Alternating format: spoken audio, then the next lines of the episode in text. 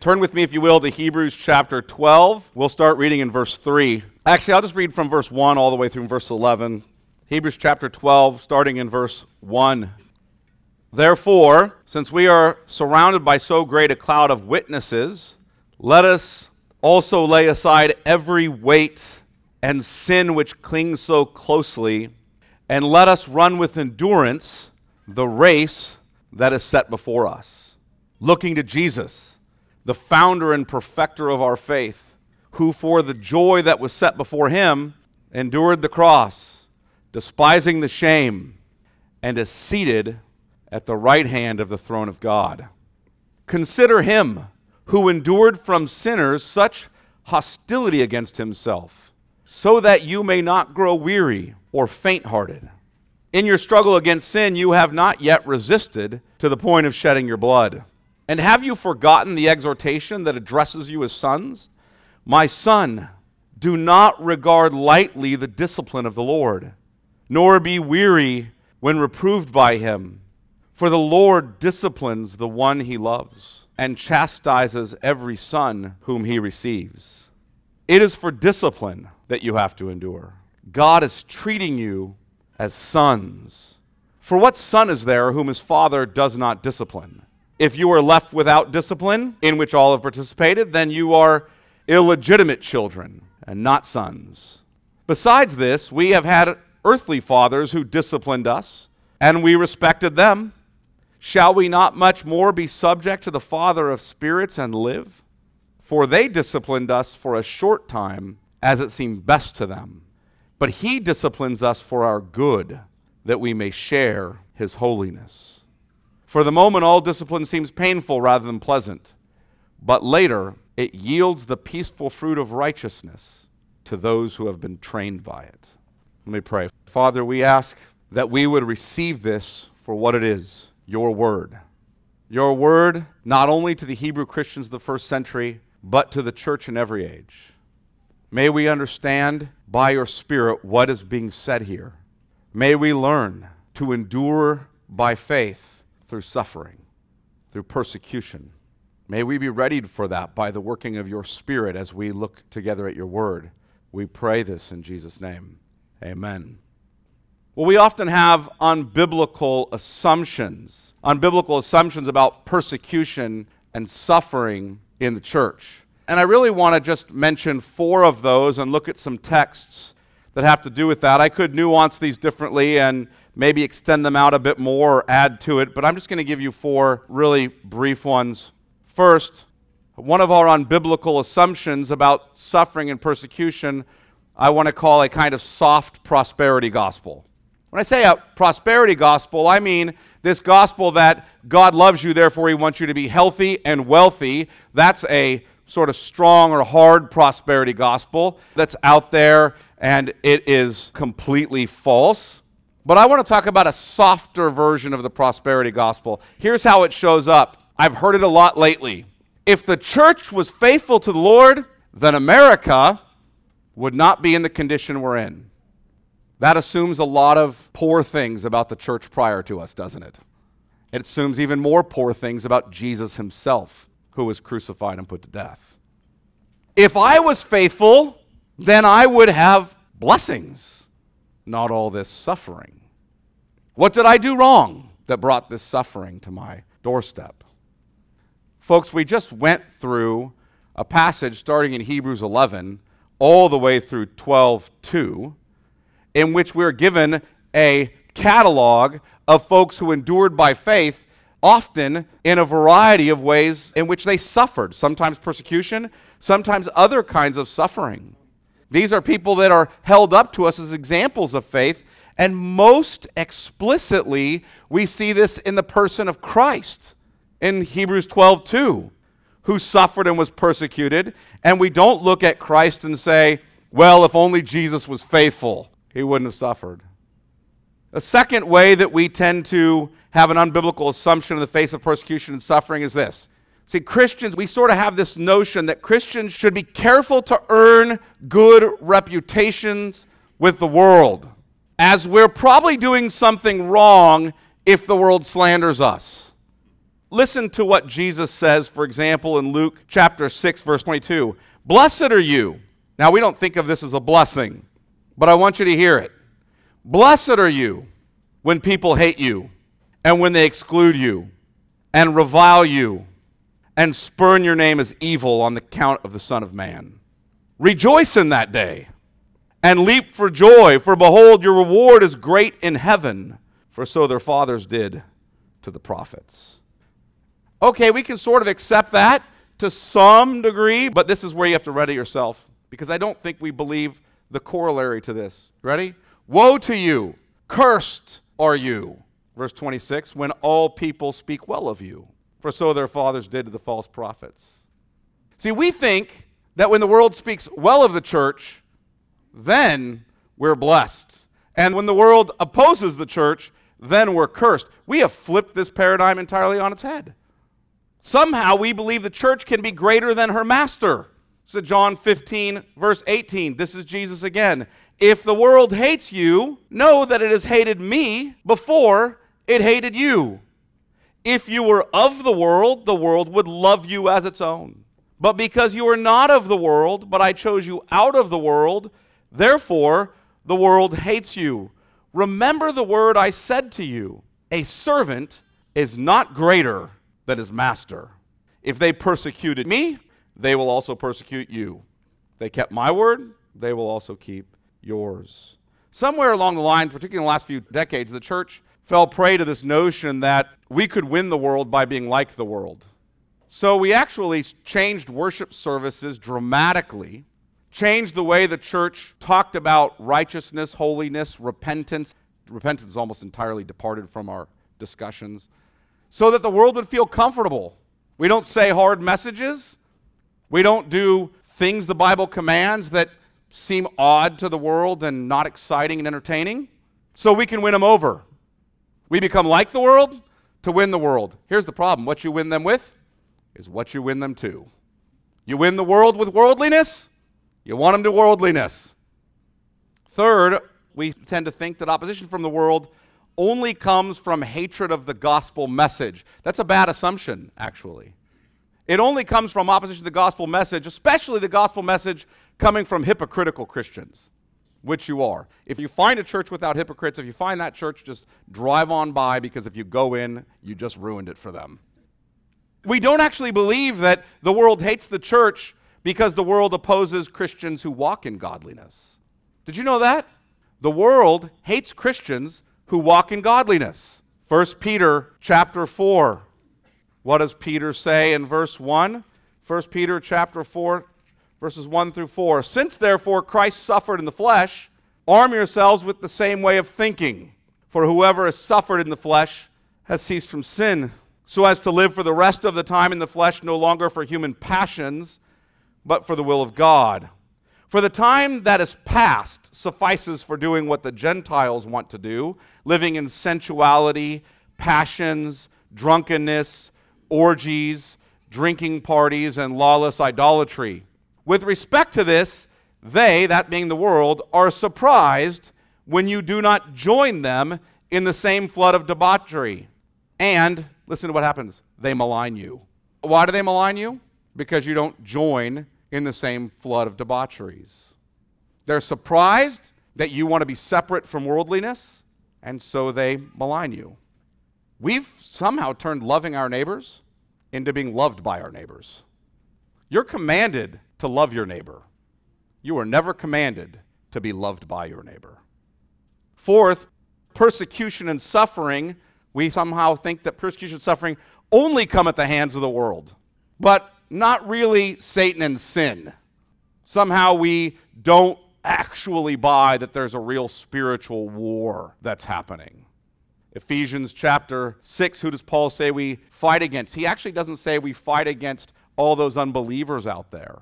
Listen to what he says Put on the whole armor of God that you may be able to stand against the schemes of the devil, for we do not wrestle against flesh and blood but against the rulers, against the authorities, against the cosmic powers over this present darkness, against the spiritual forces of evil in the heavenly places. Friends, it isn't really the unbelievers whom you oppose, it's sin in them. Persecution and suffering is coming for Christians. It is simply a part of our life as sojourners in this world, a world which wars against us. But often our instinct in the midst of persecution and suffering is only to look for means to make it stop. I want it to stop. So I'm going to look for means to make it stop when we really need to learn the means God has given to endure by faith. Now, please hear me. It's not wrong to want to make it stop, it's not wrong to want relief. Jesus actually teaches us to pray, lead us not into temptation or trial, but deliver us from evil. Paul teaches the church in 1 Timothy to pray for its governing authorities so that we might live in peace and godliness. We aren't gluttons for punishment, just hoping that God will somehow bring suffering to us. We're actually actively praying that He would give us relief. However, that's not the whole story. We're taught to pray for relief, but we're also taught to learn to endure by faith. So, how do we endure by faith in the midst of persecution and suffering? How do we do it? Well, we need to understand that we're only prepared for the battle and well supplied in the battle if we engage in the God given duties and disciplines of grace. you might call the means of grace. God has given us these means of grace, these duties and disciplines of grace for our endurance in the faith. He knows that apart from these means of grace He's given, we will not long endure in the battle. We'll lose. So today I want us to look at the discipline of grace of renewing our minds. You know, Paul says, Do not be conformed to the pattern of this world, but be transformed by the renewing of your minds. Romans 12, 2. Today I want us to think about the renewing of our minds with the truth of God's word. In other words, the discipline of not being conformed to the pattern of this world, but being transformed by telling ourselves the truth, by being around other believers who can tell us the truth, by sitting in the gathered corporate service or worship service so that we can be told the truth. We want to participate in the discipline of taking every thought captive to the obedience of Christ. The discipline of meditating upon and believing the truth that we do not, please hear this, that we do not always see and feel.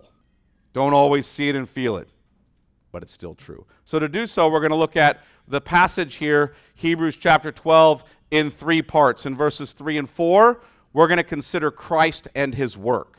In verses 5 through 8, we're going to remember the Father and his love. And in verses 9 through 11, we're going to joyfully count suffering as a work of the Holy Spirit's transforming grace. Uh, so let's look at the first one. Let's consider Christ and his work. That's a discipline our mind needs to attend to, to consider Christ and his work. Look at Hebrews chapter 12 and verse 3. Consider him. That's a reference to Jesus from verse 2. Looking to Jesus, the founder and perfecter of our faith. Verse 2 Consider him who endured from sinners such hostility against himself, so that you may not grow weary or faint hearted.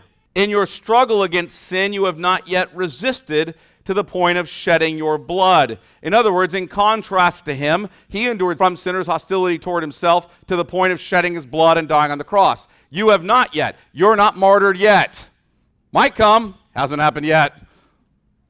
The Hebrew Christians that he's speaking to here are suffering and need to learn to endure by faith. That's what he was telling them in Hebrews chapter 10, verse 32 through verse 39. He was laying out, We know you've suffered. Some of you have been imprisoned for the faith. Some of you have lost your goods and had your homes sacked by going and serving Christians who were imprisoned for the faith. And you have need of endurance. I have confidence about you that you're those who will believe and not shrink back. But I want to teach you what it looks like to endure in the faith and not shrink back. Let's go through the Old Testament saints and show you how they did it. Now, let's come to the example par excellence of not shrinking back but enduring Jesus Christ Himself. Consider Him and consider His work. To consider is to think long and hard about, to chew on it, to meditate upon it. But it's also a kind of comparative sort of meditation. Consider Him who suffered such hostility against himself, he was put to death. Think about his work. Jesus was sent by the Father because we are rebellious sinners. The Father loved us and sent Christ to keep the law in our place. And though he was wholly innocent and undefiled, though he was tempted in every way, yet without sin, the Father decreed, and Jesus joyfully walked in obedience to the Father to the point of death, to the point of death, even death on the cross, so that he paid the penalty due to us for our sin. He endured hostility from sinners. He was persecuted, mocked, flogged, and crucified. Consider him and his work. Compare it to yourself and your work. Think about it. Holy, innocent, undefiled, the Lord of glory, persecuted, died on the cross. You, wicked, wretched, constantly a mess, you have a little bit of suffering now and then in comparison to that. You're comparing your person to his person, and you're comparing your work to his work, and you're making the contrast. I can tell you this is incredibly helpful. It's incredibly helpful when you're suffering, when someone starts persecuting you, when folks start blaspheming Christ's church. That's the language that's used in the Greek, by the way. It's blaspheming not only the Lord, but his church. When they start doing that, you have to stop and say, ah, man, they blaspheme my name, at the end of the day, I mean, I probably deserve every bit of it. He deserved none of it. What's interesting about the contrast, it, what follows, we lose some language in verse 4, but in your struggle against sin, notice you're fighting against sin, verse 4. You're fighting against sin by considering him. But if you look at the end of verse 3, so that you may not grow weary or faint hearted. The ESV leaves out the very direct Greek language there that says, in your souls. The language is so you don't fail in your souls. John Owen, talking about this, said, Compute thus. Here's his comment Compute thus with yourselves, that if he, being so great, so excellent, so infinitely exalted above us, yet endured such contradiction or opposition of sinners, ought we not so to do if we're called thereunto? Constant consideration of Christ and his sufferings is the best means by which we endure in faith when we are suffering. In other words, you're constantly disciplining your mind to consider Christ and his work, what we call the gospel. You're constantly disciplining your mind to consider Christ and his work. That is the best means by which we endure in faith when we're suffering. Listen, our experience as American Christians is undergoing a dramatic shift. Dramatic shift, and you all are feeling it existentially. You may or may not understand what's behind it. What you understand is that there was a time when Christians were at the center of our culture, and now that's come to an end. We've been pressed to the margins. Our faith is now seen as the enemy of the good. What's the good? The good is expressive individualism. What do I mean by that? What it says at the end of Judges every man did what was right in his own eyes. What is the evil? If the good is doing what's right in my own eyes, expressive individual, I'm just an individual who needs to express myself, do what pleases me. I, this is who I am. You all have to endorse it. Okay? If that's the good, what's the evil? The evil is external moral authority. Any moral authority outside of me that binds me. Who are the victims of external moral authority in America today? The LGBTQ movement? Think of what our Bible says. The Bible says that homosexuality is not only a moral evil, but a natural evil. In other words, the Bible says that it's unnatural and offensive to a holy God. Think of transgenderism. The Bible says that God made us in his image, male and female, he created us. The second group of victims to external moral authority are any ethnic or religious minority in America. Okay, what do I mean by that? Revisionist history that is some variety of either Marxist or post colonial theories of history tells us that they've all been oppressed by white Christian colonizers. The original sin is whiteness, and that has been the great evil in world history. Listen, clearly, some folks in the name of Christ have done wicked things in history, And clearly, some folks with the same pigmentation as me and many of you have done wicked things in history. Those things are indisputably true. In fact, I would tell you that some folks the name of Christ and some folks with my pigmentation continue to do all sorts of wicked things. Like the President of the United States just signed an order the other day saying that taxpayers in America are going to be paying for abortions overseas in other countries. That's a person of my skin color professing Christianity who just did something horribly wicked. It's happening all the time. That's true. But that is not a good accounting of history to just say because someone of a particular pigmentation did something bad, then all people of that pigmentation are now evil.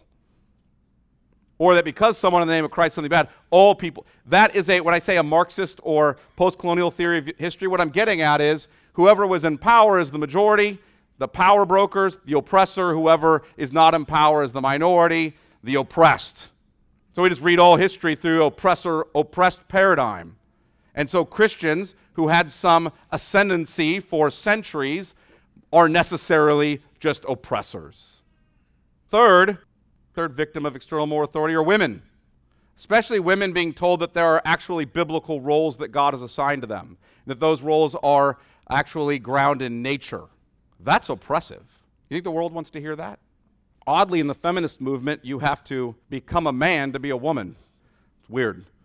What's even odder is that the feminist movement is not yet, they're starting to become, but not yet that upset by the transgender movement, the two of which absolutely contradict one another. Fourth, women being told to keep their children. Those are the fourth victim. I could name more, but think about that. If you're pregnant you should carry your baby to term, give birth to that child, and raise that child. In our culture, to demand that by moral authority is to make you a victim of oppression.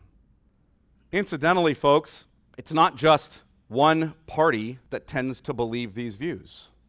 Both political parties do.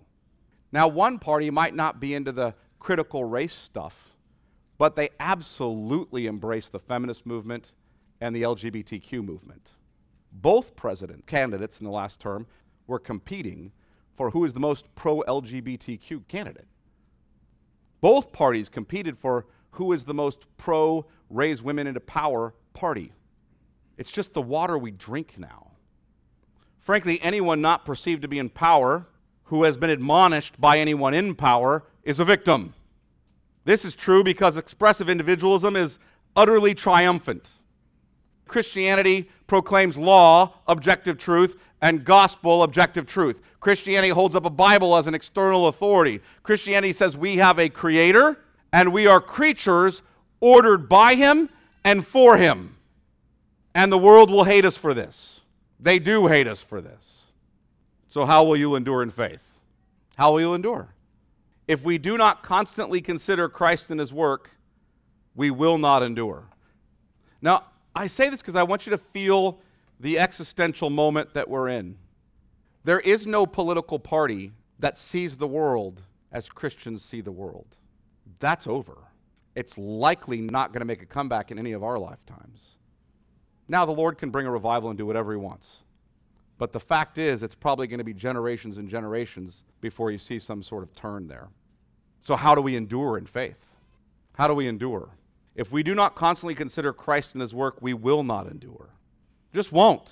When you see Christian colleges and universities and Christian schools start losing accreditation, which is being asked for in the first 100 days in the Biden administration, incidentally, when you see them lose accreditation unless they're willing to embrace the LGBTQ movement, you're going to start to feel the pinch of this. When you hear the Interscholastic Federation start saying, unless you're willing to embrace transgenderism, your school can't participate in interscholastic sports, your children are excluded, you're going to start feeling the pinch of this.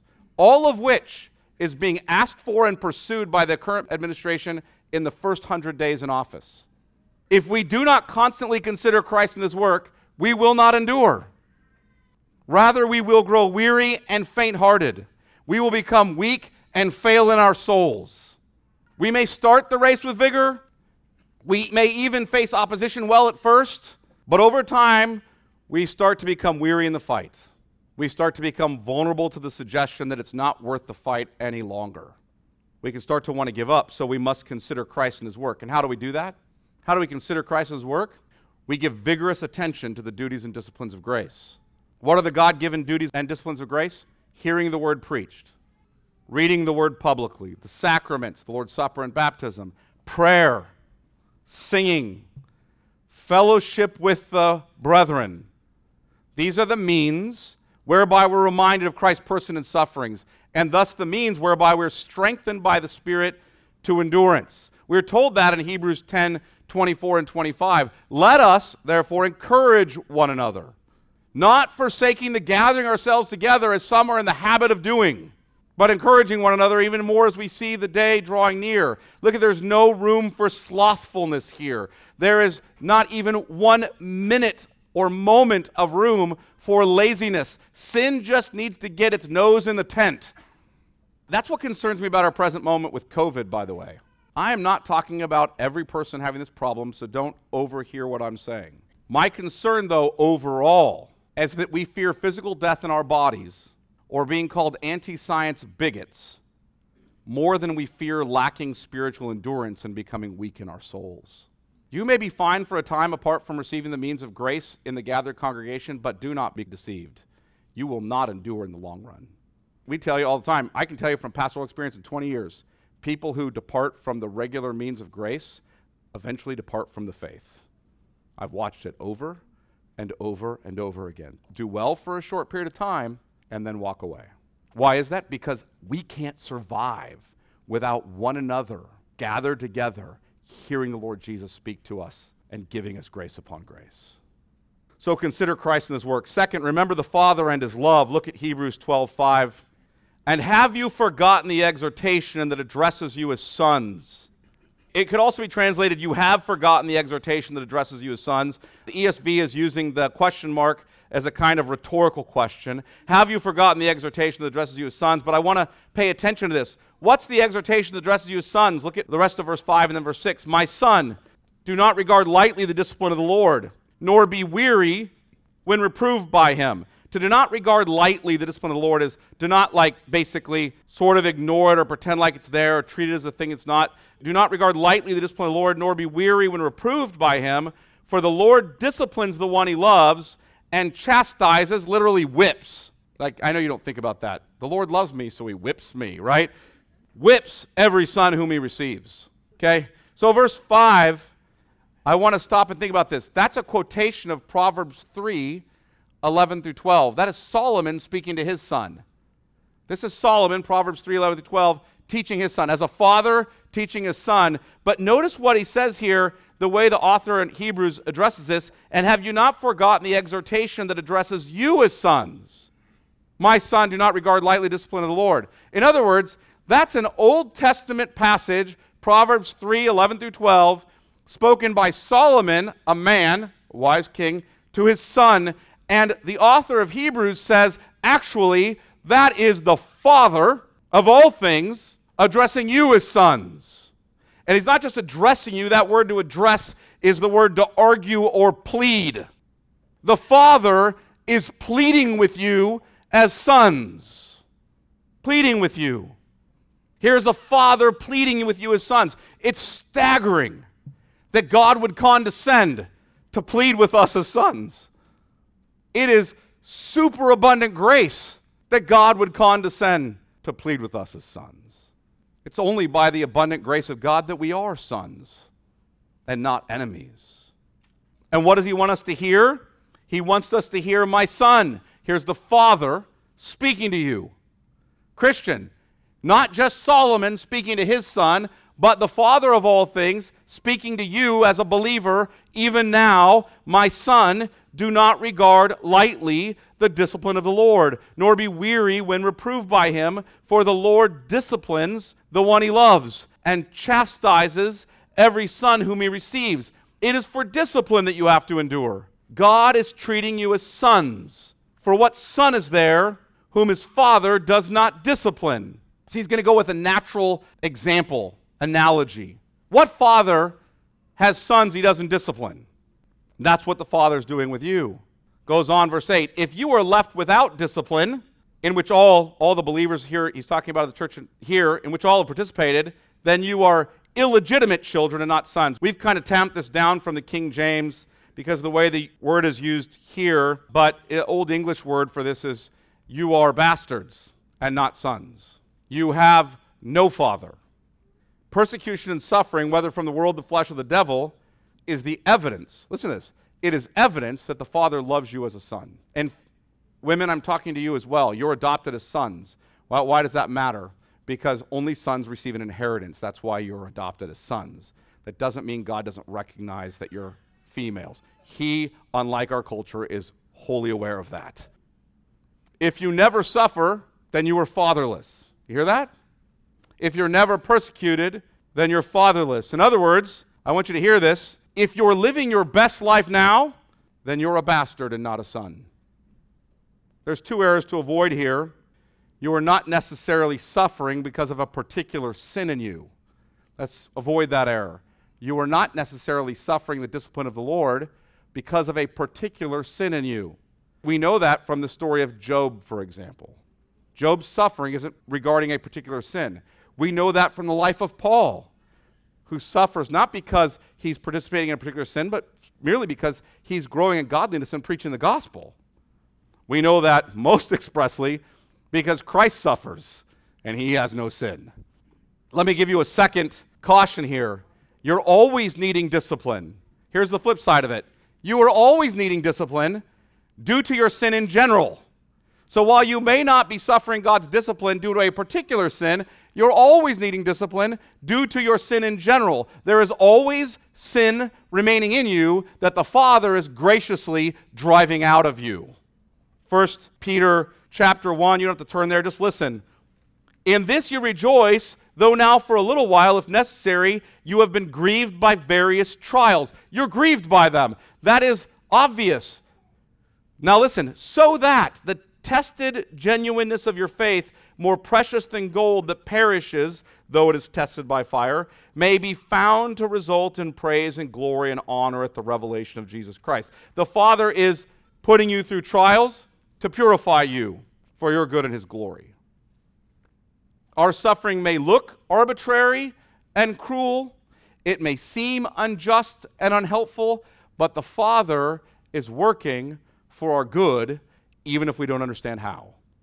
We must remember that discipline means he loves us as sons if we want to persevere. So maybe I should give you this little caution. As you're watching the relentless 24 hour news cycle, hearing that everything that happens in the world is so important to you, most of it is not, and constantly letting your eyes stream across social media, seeing all the horrible things that are happening all around you, maybe next time you see let's say, the Equality Act or the Do No Harm Act, which are direct attacks on Christianity, come to law, when you see those and you think the church is going to be persecuted and suffer, you need to see that act as the Father's giving you evidence that He loves you as a son. He loves His church, and He will purify us. Don't just receive it as bad news. It's not good news. I'm not saying you should look at it and go, oh, awesome, persecution's coming. I'm so excited about that. You shouldn't. You should pray it doesn't. But when it comes, you should see it as an evidence of the Father's love for you that He's purifying His church, His people, for our good. We must remember that discipline means He loves us as sons, even if we want to persevere. Let me get to the third point and try to wrap up. We don't just need to consider Christ and His work and remember the Father loves us. We also need to joyfully count suffering as a work of the Holy Spirit's transforming grace. Look at chapter 12 and verse 9. Besides this, we have had earthly fathers who disciplined us, and we respected them. Shall we not much more be subject to the Father of spirits and live? Why is he called the Father of spirits? It's a contrast with earthly fathers. You have these earthly fathers, and you have the Father of spirits. The earthly fathers disciplined you as it seemed best to them. You respected them for that. Shall we not much more be subject to the Father of spirits and live? For, verse 10, they disciplined us, our earthly fathers disciplined us for a short time as it seemed best to them. But He, our heavenly Father, the Father spirits, disciplines us for our good that we may share in His holiness. I just want you to hear the contrast. We, all men, tend to pursue that which they think is good, which they believe is good.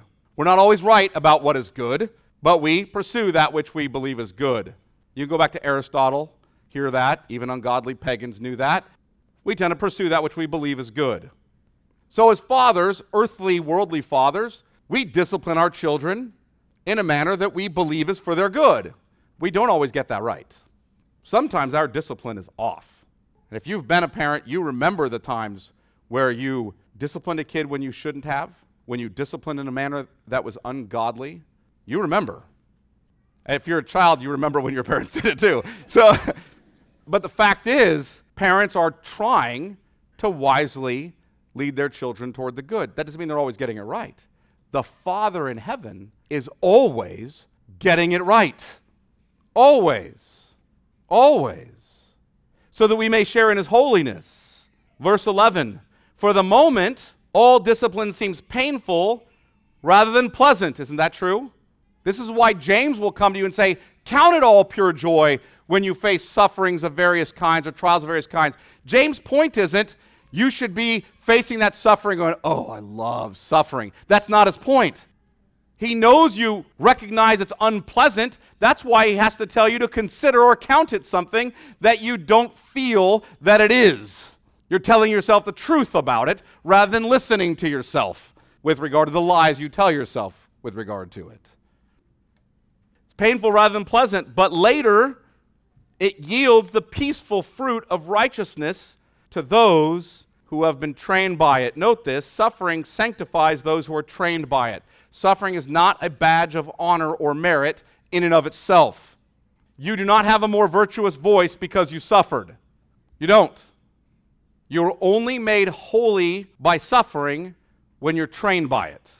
And if you are God's son, then you will be trained by it. Then you will.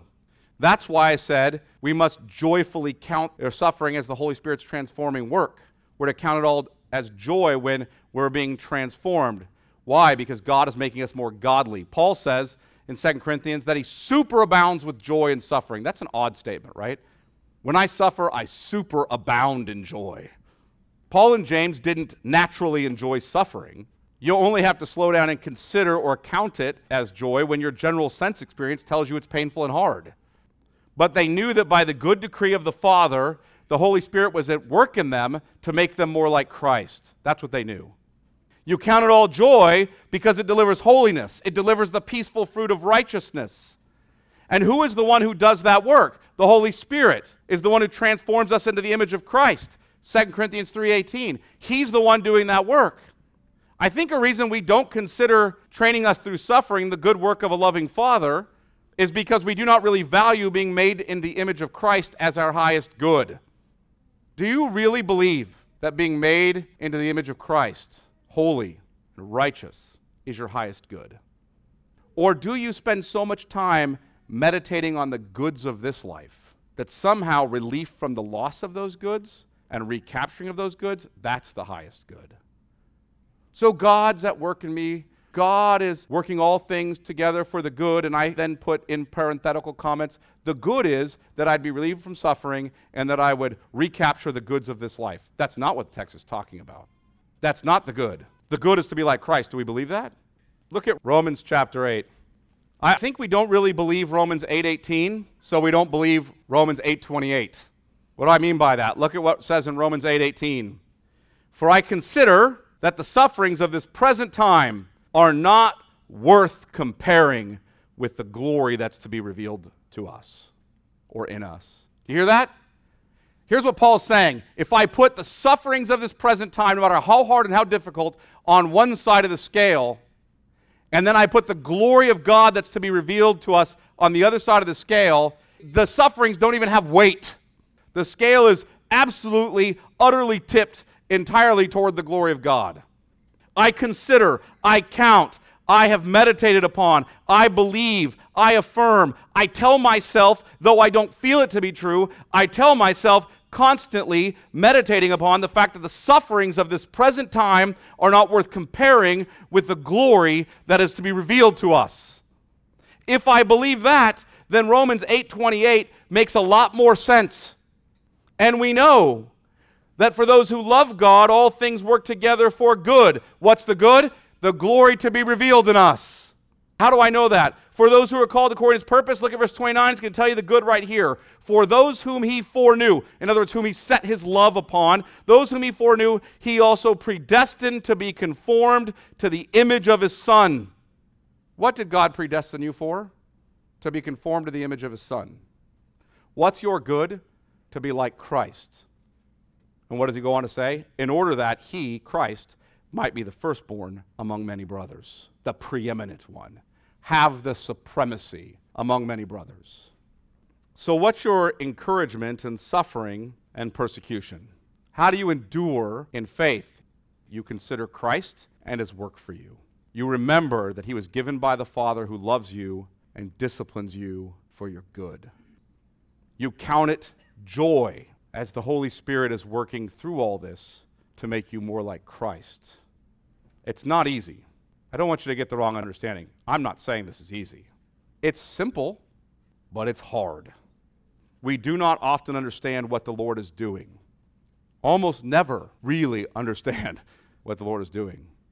But we do know He loves us and is working for our good. We do know that. Did you hear the words of William Cowper? A man who suffered greatly, particularly from depression, was hospitalized more than once for it, pastored some by John Newton, who wrote Amazing Grace. William Cowper was a great writer of hymns that we sing to this day. Listen to what he says God moves in mysterious ways, his wonders to perform. He plants his footsteps in the sea and rides upon the storm. You fearful saints, fresh courage take. The clouds you so much dread are big with mercy and shall break with blessings on your head. His purposes will ripen fast, unfolding every hour. The bud may have a bitter taste, but sweet will be the flower. Blind unbelief is sure to err and scan his work in vain. God is his own interpreter, and he will make it plain. Amen. Let me pray. Father, we are thankful for the grace that we know in your Son because of your great love for us. We pray that we would receive that grace with thanksgiving. We pray that we would diligently consider Christ and his work on our behalf, his suffering in our place. Pray that we would remember in the midst of suffering that you love us. That's proof of your love as you discipline us for our good. And we pray that we would joyfully count suffering as the transforming work of the Holy Spirit, making us more like Christ, which is our good. We know we need grace, the work of your Holy Spirit, to do any of this. So we pray you would give him in great measure. In Jesus' name, amen.